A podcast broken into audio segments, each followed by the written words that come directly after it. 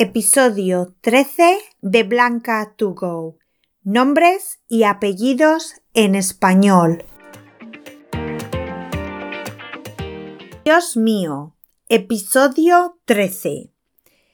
Normalmente 13 es el número de la mala suerte. Entonces, probablemente para los supersticiosos, este no es un buen episodio. Pero yo no lo soy. Así que estoy segura de que va a ser un episodio genial.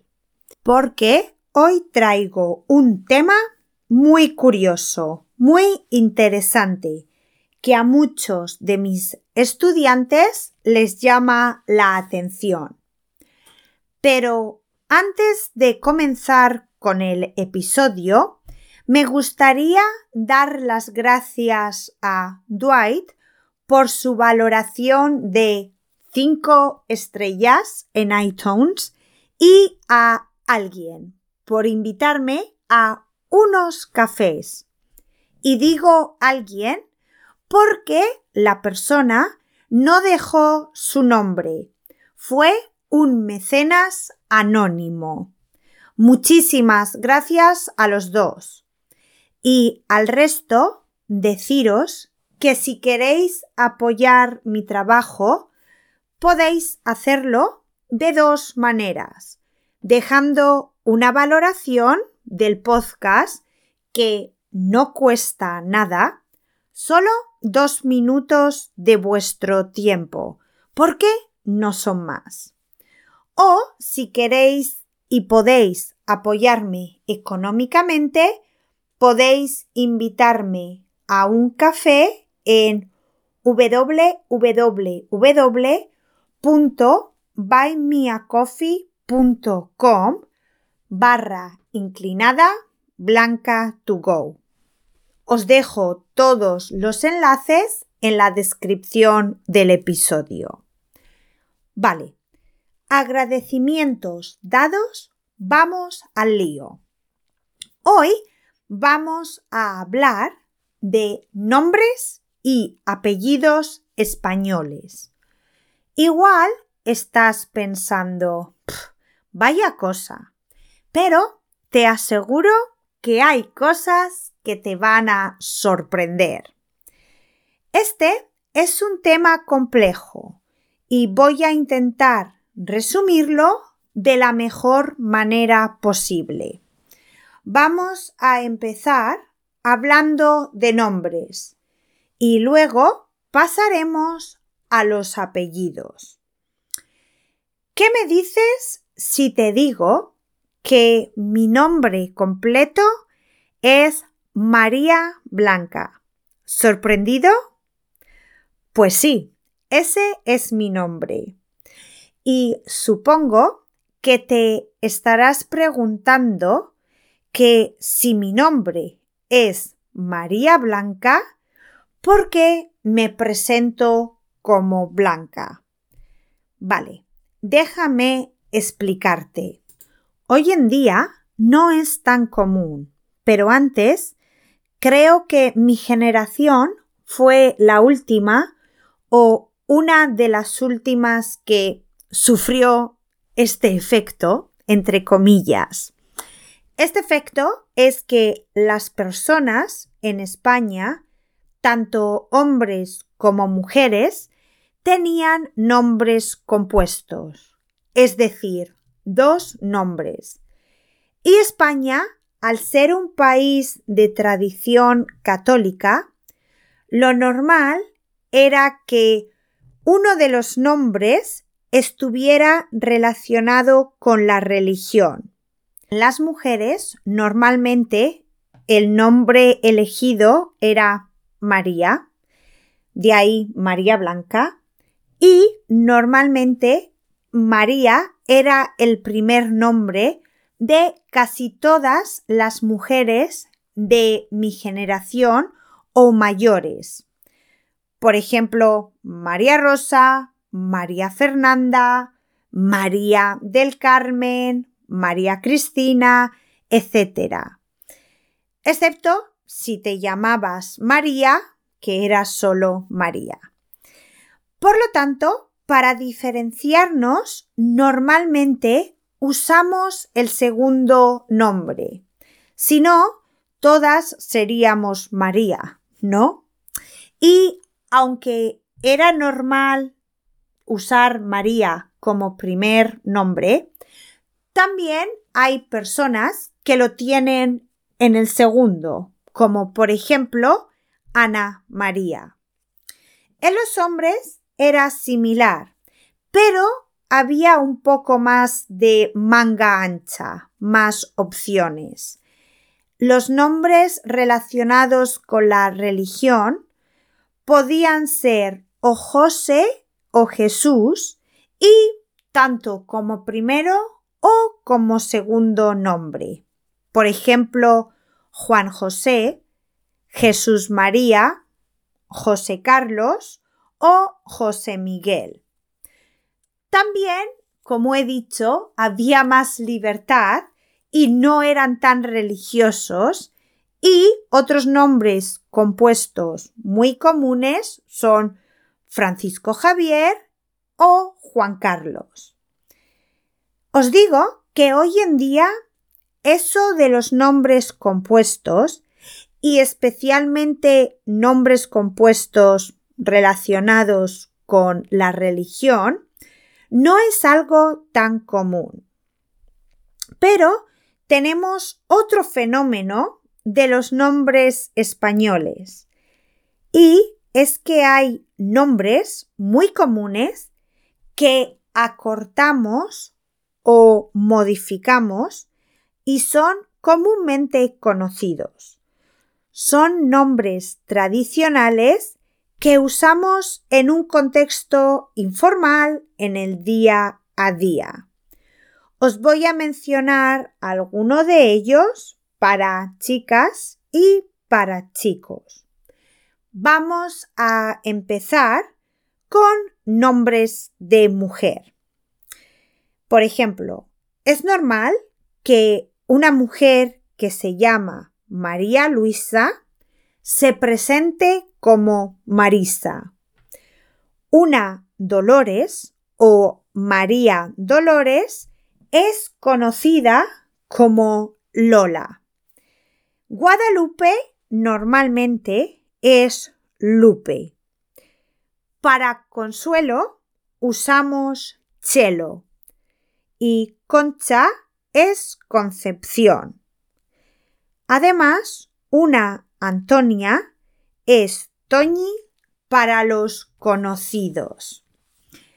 Las chicas llamadas María Belén son Maribel y las llamadas Ana Belén son Anabel. Para las Isabel es común usar Chabela y para las Mercedes, Merche.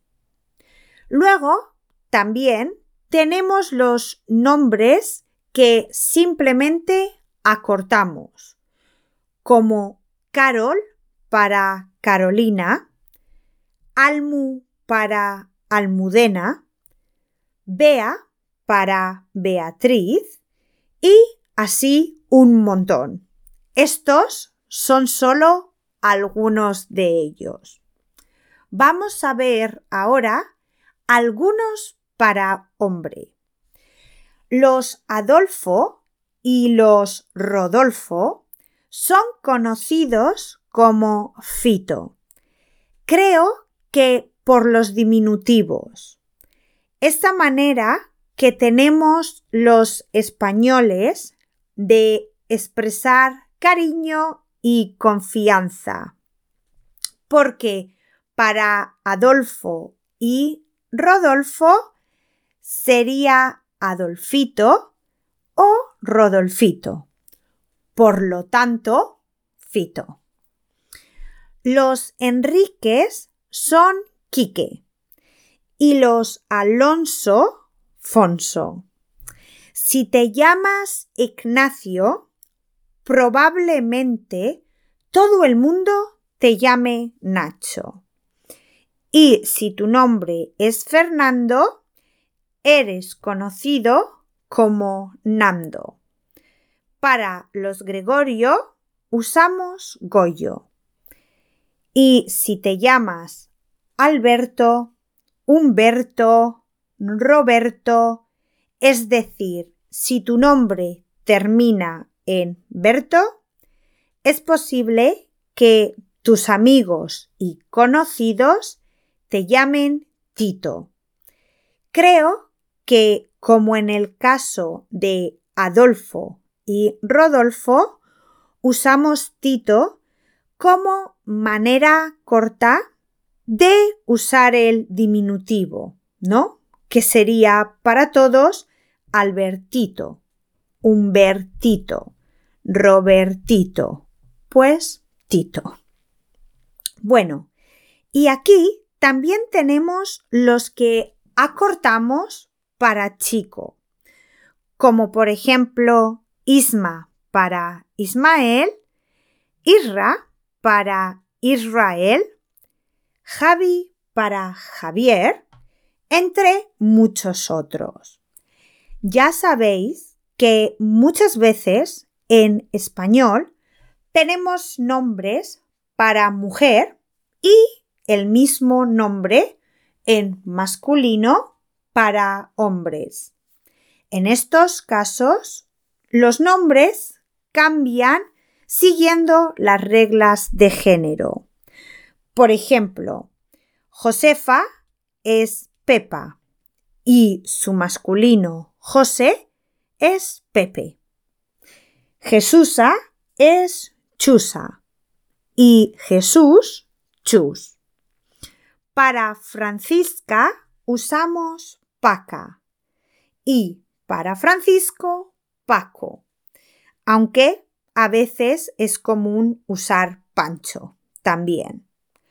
Bueno, vamos a dejar los nombres ahí y vamos a pasar a los apellidos. Lo primero, quiero comentar el origen de los apellidos Pienso que es muy interesante. Leí una vez, no recuerdo dónde, y no sé si es cierto o no, pero tiene sentido y me quedé con ello. Lo recuerdo. Leí que los apellidos aparecieron para diferenciar a las personas. Primero, en los tiempos antiguos, estaban relacionados con las ciudades de procedencia de las personas. Solo había una persona famosa eh, de ese lugar y se le identificaba con el nombre y la ciudad. Por ejemplo, Heráclito de Efeso, Epicuro de Samos, Diógenes de Sinope. Bueno, todos de la edad antigua. Pero luego, según las ciudades fueron creciendo, la población fue aumentando y de repente en una ciudad teníamos varias personas con el mismo nombre. Imagínate tres Carlos en un pueblo. ¿Cómo sabemos de qué Carlos hablamos? Bueno, pues para identificarlos se usaron adjetivos que evolucionaron y se han convertido en los apellidos de hoy en día. De ahí que por esa razón muchos apellidos españoles estén relacionados o hagan referencia a características físicas como rubio, moreno o incluso calvo o gordo, que aunque no muy agradables, son características para diferenciar a las personas también, ¿no? También eran usados los adjetivos para hacer referencia a características no del físico, sino de la personalidad. Por ejemplo, leal, valiente o cortés. Y también los relacionados con profesiones como herrero, panadero, pastor, molinero o cantero. Otros apellidos indican lugares, por ejemplo, del río, del pozo, colina o lagos. Y probablemente los más comunes, los que acaban en ez, ez, que significan, leí en el mismo artículo, hijo de. Por ejemplo, Martínez sería hijo de Martín. Pérez, hijo de Pedro. Álvarez, hijo de Álvaro. Curioso, ¿no? Os voy a decir los cuatro apellidos más comunes en España hoy en día. Primero, os cuento otra curiosidad de los apellidos españoles. Y es que en España, cuando dos personas se casan, la mujer no pierde su apellido. Digo mujer porque es normalmente la que toma el apellido del esposo en otros países. Pero no importa, porque en España nadie cambia su apellido, lo que significa que los hijos tienen dos apellidos, dos apellidos que usan, porque realmente tienen más. El primer apellido hace referencia al apellido del padre y el segundo es el apellido de la madre. Obviamente, cuando hay dos padres o dos madres, es un acuerdo el orden de los apellidos o en familias monoparentales, los niños toman los apellidos del único miembro, pero toman todos, no solo el primero. ¿Me entendéis? Aunque sí es verdad que muchas veces solo usamos el primer apellido, pero en documentos oficiales tenemos ambos. Déjame darte un ejemplo. Mis apellidos son de la Torre, de mi padre, y Dulanto, de mi madre. Y esto, chicos, es un suplicio si vives en el Reino Unido, porque mi nombre completo es María Blanca de la Torre Dulanto. Para ellos, en lugares oficiales, por ejemplo, en el médico, soy María Dulanto. Blanca y de la Torre los consideran nombres del medio, como dicen ellos, o segundos nombres.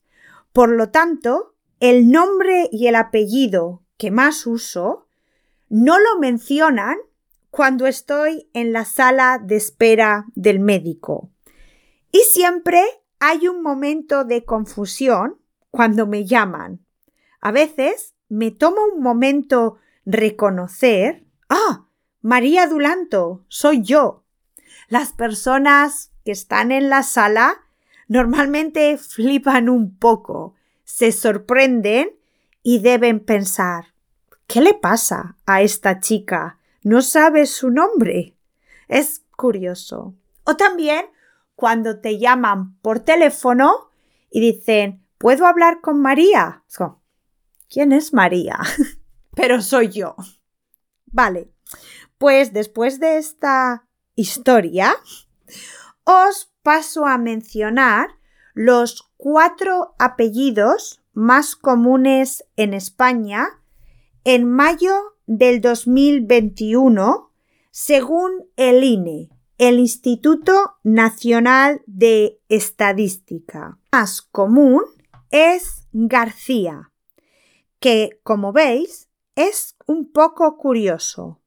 porque es el más común, pero no está relacionado con descripciones físicas, lugares o profesiones.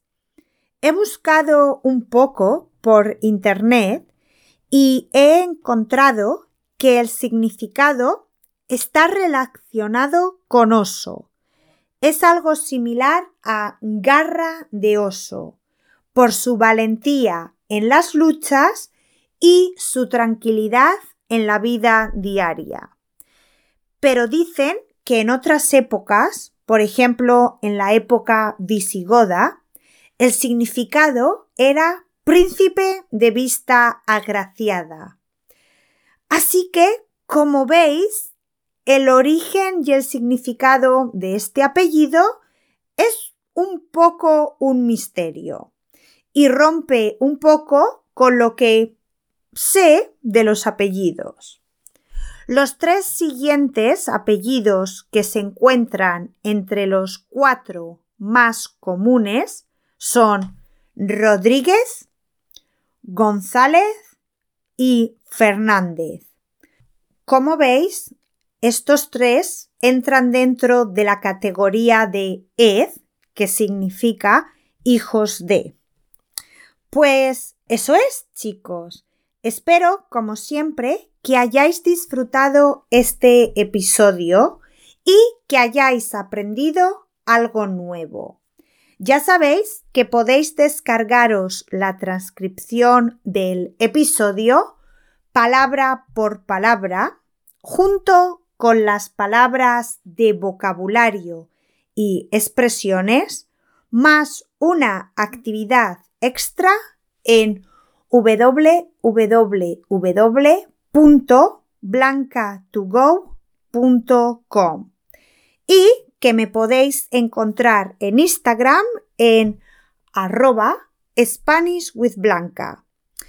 Venid a visitarme y contadme sobre los nombres y apellidos de vuestros países. Ahora sí que sí, un abrazo fuerte y hasta la próxima.